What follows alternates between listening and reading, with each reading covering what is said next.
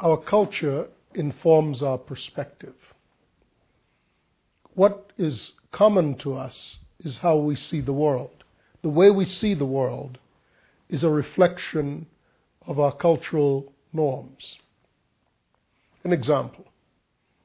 When I first came to the United States as a young student from uh, the Caribbean, where I was born and where I grew up, I was immediately impressed by the fact that Americans thought of money and time differently than the way I thought of it when I was growing up. For example, it was common for the, the worth of a person, the financial worth of a person, uh, to be discussed Whereas where I grew up, no one would ever say whether they were whether they were without funds or whether they were loaded, whether they, were, they had plenty of money.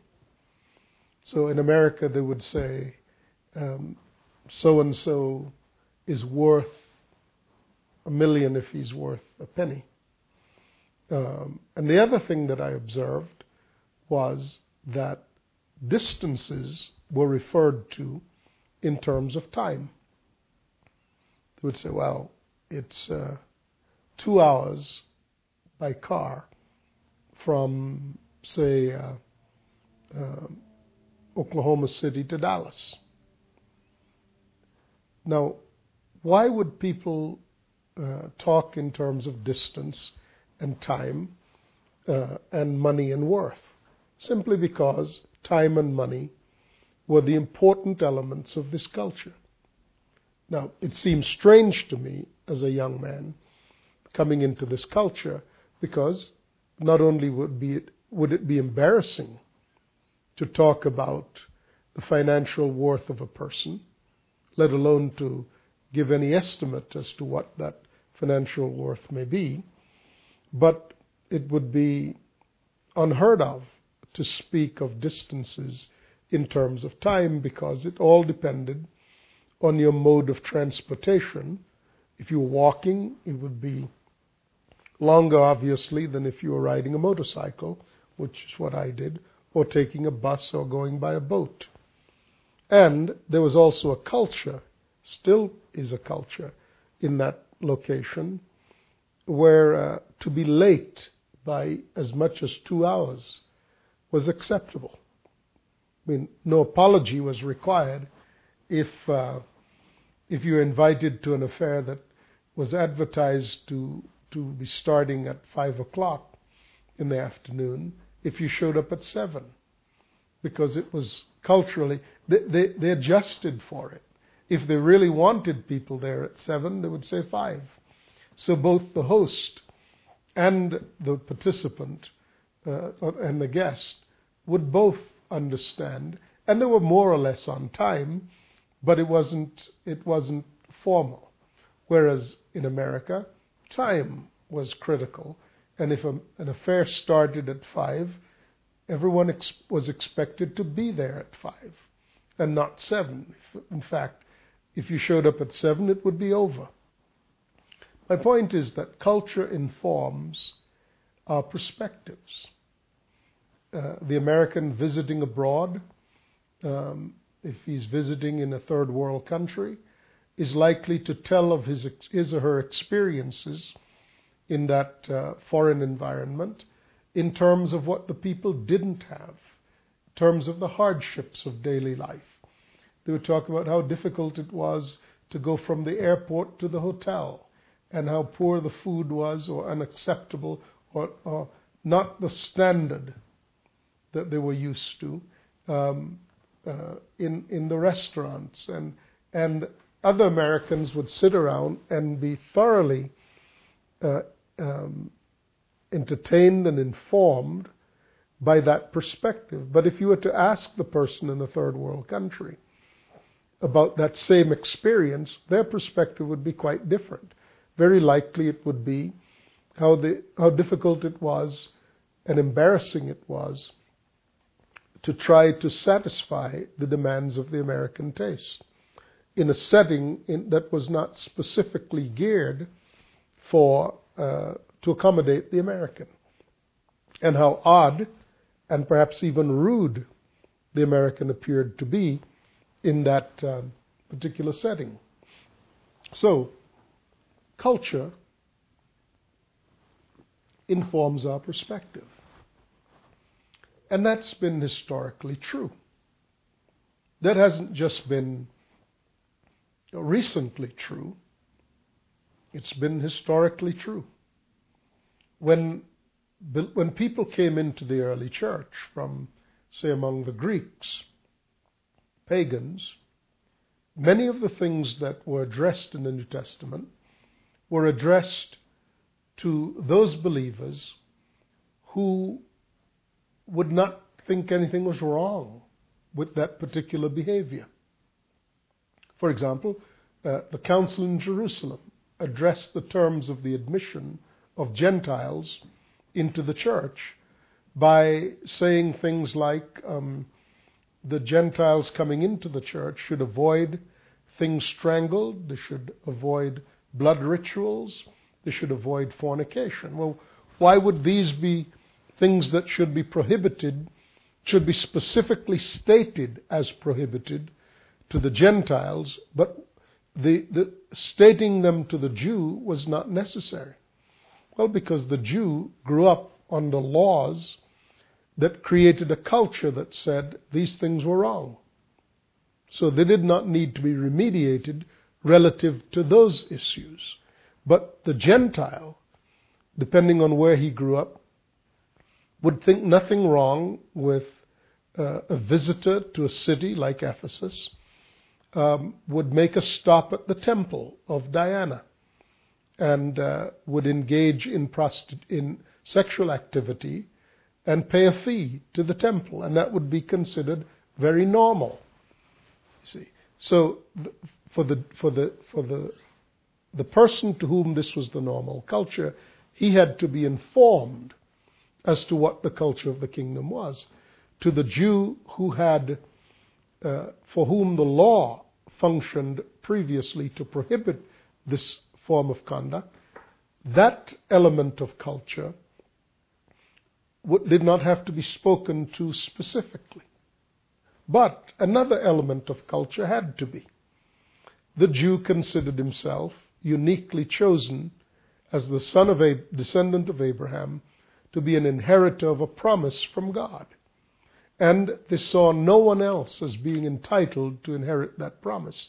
So the Jew, because of his relationship as a descendant of Abraham, routinely felt that all that God spoke was to the Jew, that God had no dealings with or intentions of dealing with anyone else, certainly no Gentile.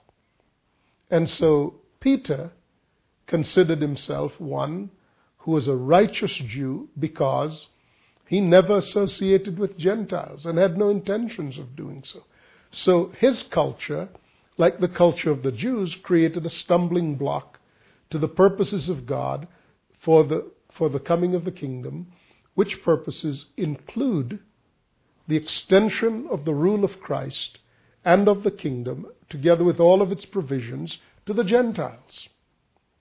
If you think about this thing of culture, you will see that God spoke specifically to culture to, to circumcise, if you like, to cut away those things that culture would impose upon the understanding of Scripture. If you grow up, if you grew up in, in certain regions of the United States, the thought of attending a church meeting with a person of a different race even a few years ago, would be unheard of. And it was odd because those same people, whether it was black or white or Hispanic, those same people accepted as a given that when we get to heaven, all those people who are the children of God would all be in heaven and all would be able to call God Father. and all would sit at the Lord's table at the great wedding supper of the Lamb. But we couldn't be caught dead sitting at any table that represented that while we were alive in the earth because culture, not scripture, culture, dictated a different point of view. How do you account for the fact that Jews like Peter, who hated Gentiles, note Cornelius in Acts 10, and Gentiles, such as Romans, who would as soon crucify a Jew as they would have any kind of social engagement with him, as was common with the Romans, how would you account for the fact that people, very different in their backgrounds, idol worshippers, and people who went to the temple in Jerusalem, um, temple prostitution and those who frequented it, and those who abhorred that practice. How would you account for the fact that people of all these different races who had such deep cultural divisions would find in the unity of the body of Christ such profound commonality that they could be described as a whole new race of people? The answer is simple. When you came into the kingdom, your culture changed. Today I am distressed at racial groups insisting on their culture defining their faith. Because in the first century, our progenitors, people from whom in the faith we are descended, when they were faced with the issue of culture and the kingdom, the early apostles insisted that they all gave up whatever culture conflicted with the kingdom as a threshold requirement for entering and possessing the realities of the kingdom. Today we have preachers who encourage and, in fact, celebrate cultural uh, barriers that prevent the body of Christ from becoming one. For example, in this present season, the exposure of uh, uh, a man known as Jeremiah Wright for his glaring racist statements.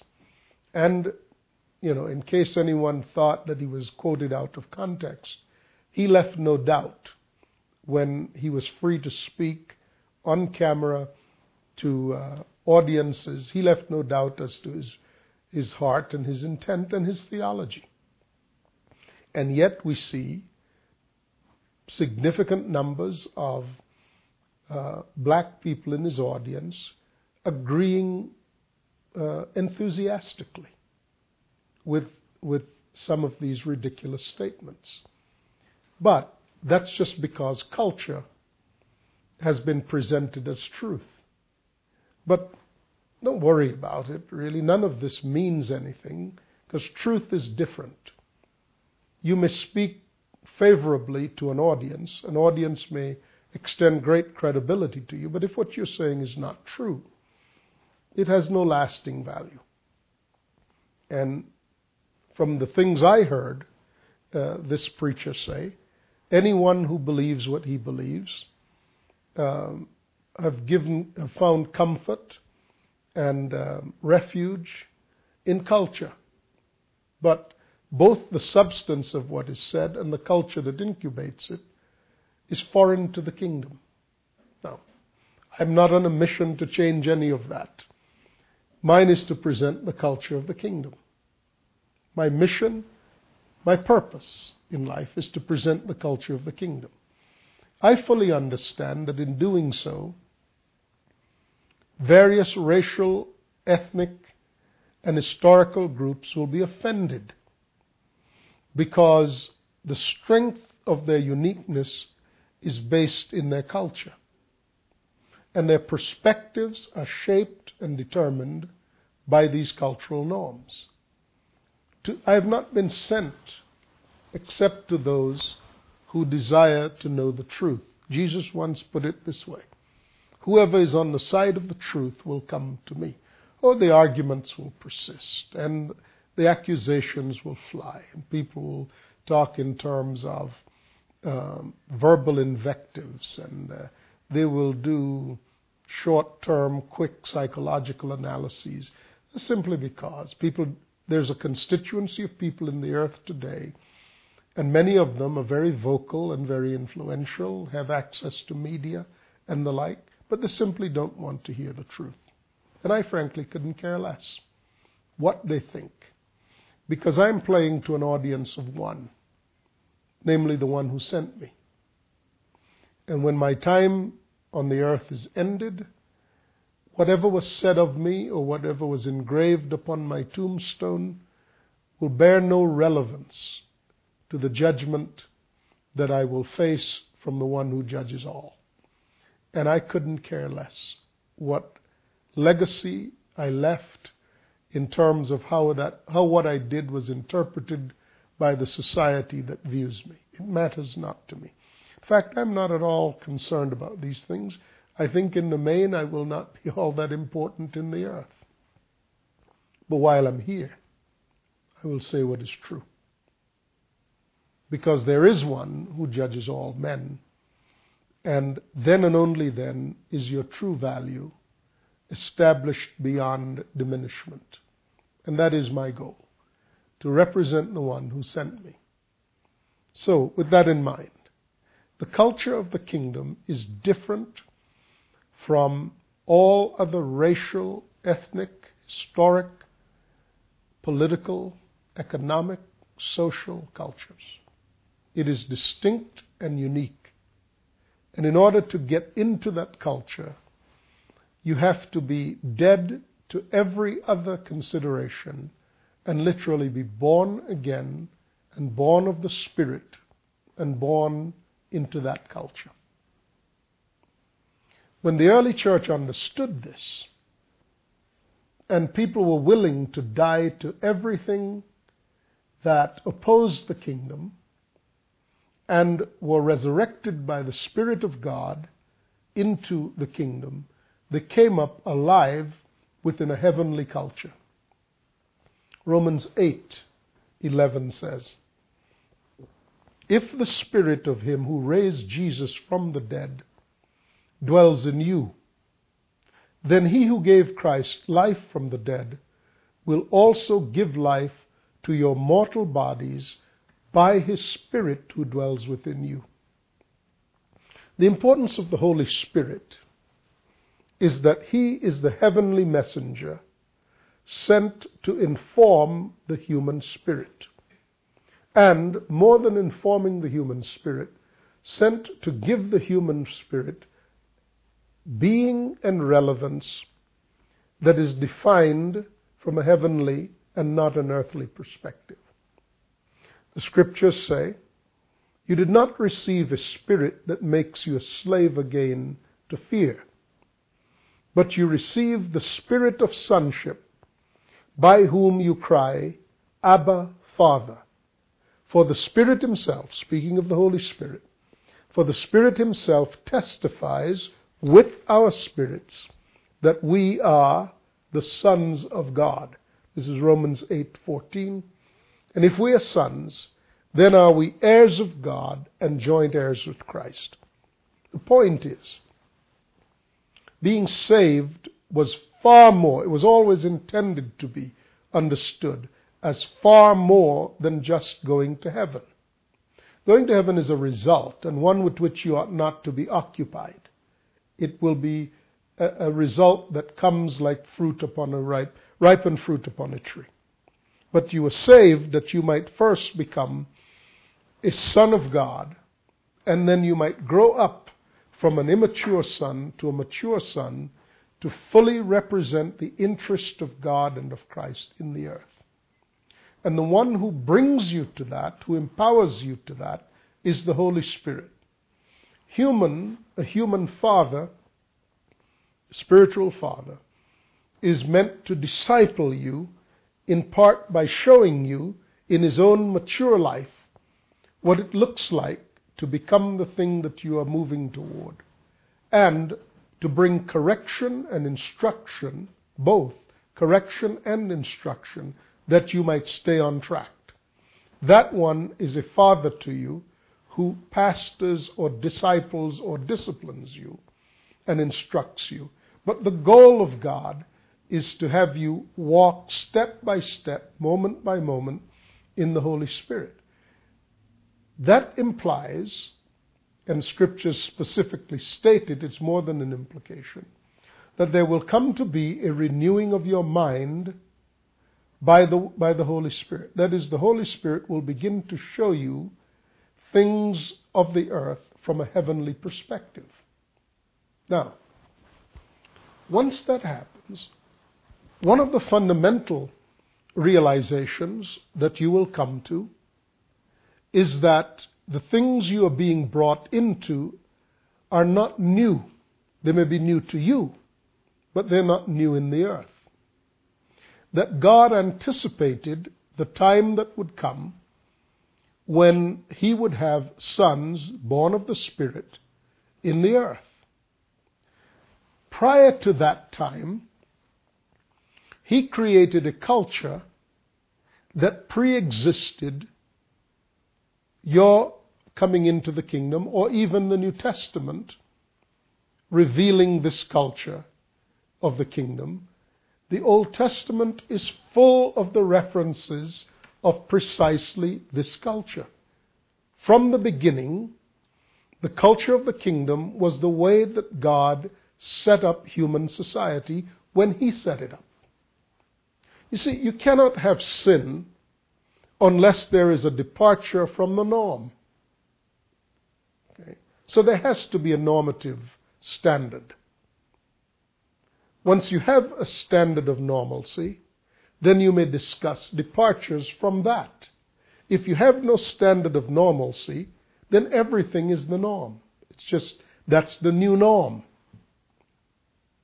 So, when mankind comes into the kingdom, what he finds is that God had, from the beginning, from the times of Adam, God had set up a human culture, or God had set up a heavenly culture to function among human beings. Now, why do you need the renewing of your mind then, if that were always so?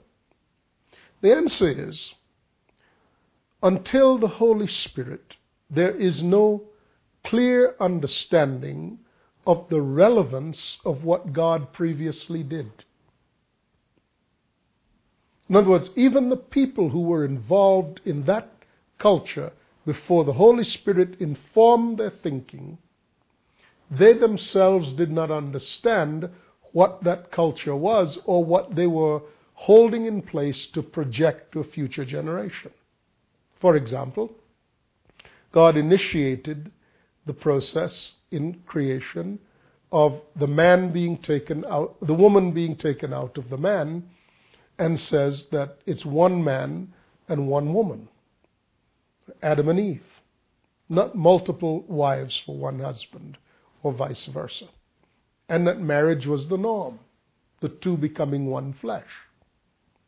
Well, in Christ, when Christ comes and dies on the cross, the reference to his side being opened connects the example of Adam's side being open, from which Eve is taken, to the side of Christ being opened, through which the bride is inserted.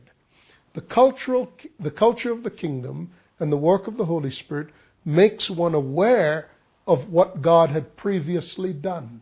Adam did not understand the gospel that was being preached when his side, his own side was opened and the bride taken out of it, Eve taken out of it. Even though he was the subject of it, he did not understand what it meant. He that it's the generations that would come after Christ that would now have the template of Christ through which to see the significance of all that had been set up previously. My point is, God not only made Adam a son of God, but even when Adam sinned, God kept him in the earth for nearly a thousand years after that, so that a culture of God as Father and humans as his sons would predominate the culture of mankind for more than a thousand years. This would be the norm from which there would be a falling away. But when something is to be restored, that is, when the Holy Spirit would function to restore, He would not only restore that order, but He would give meaning in the fullness and in the entirety of it to that order. Now keep that in mind as we begin to discuss the culture of the kingdom. Because the culture of the kingdom is not just some fancy phrasing to sound postmodern.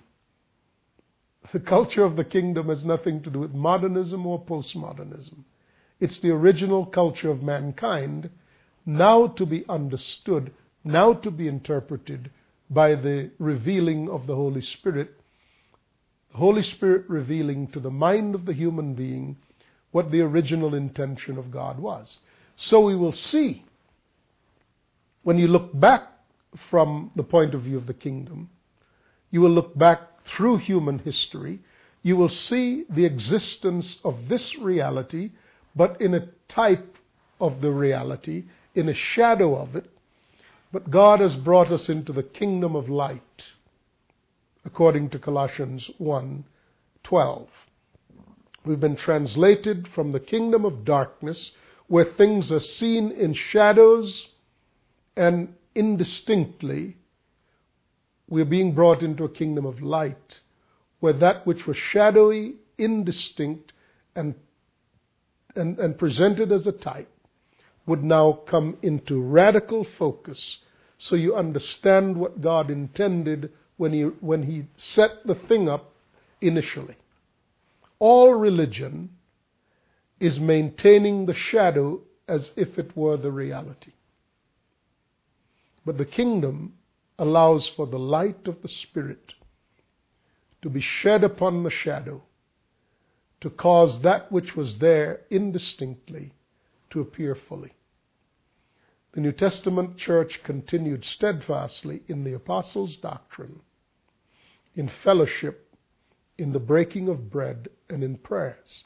These were the four cultural norms of the early church. We will look at these through the enlightenment of the Holy Spirit and see what the culture of the kingdom is by which we may accurately understand the written word. I'm Sam Soleyn. Join me for our continuing studies. I'll see you then. Bye bye.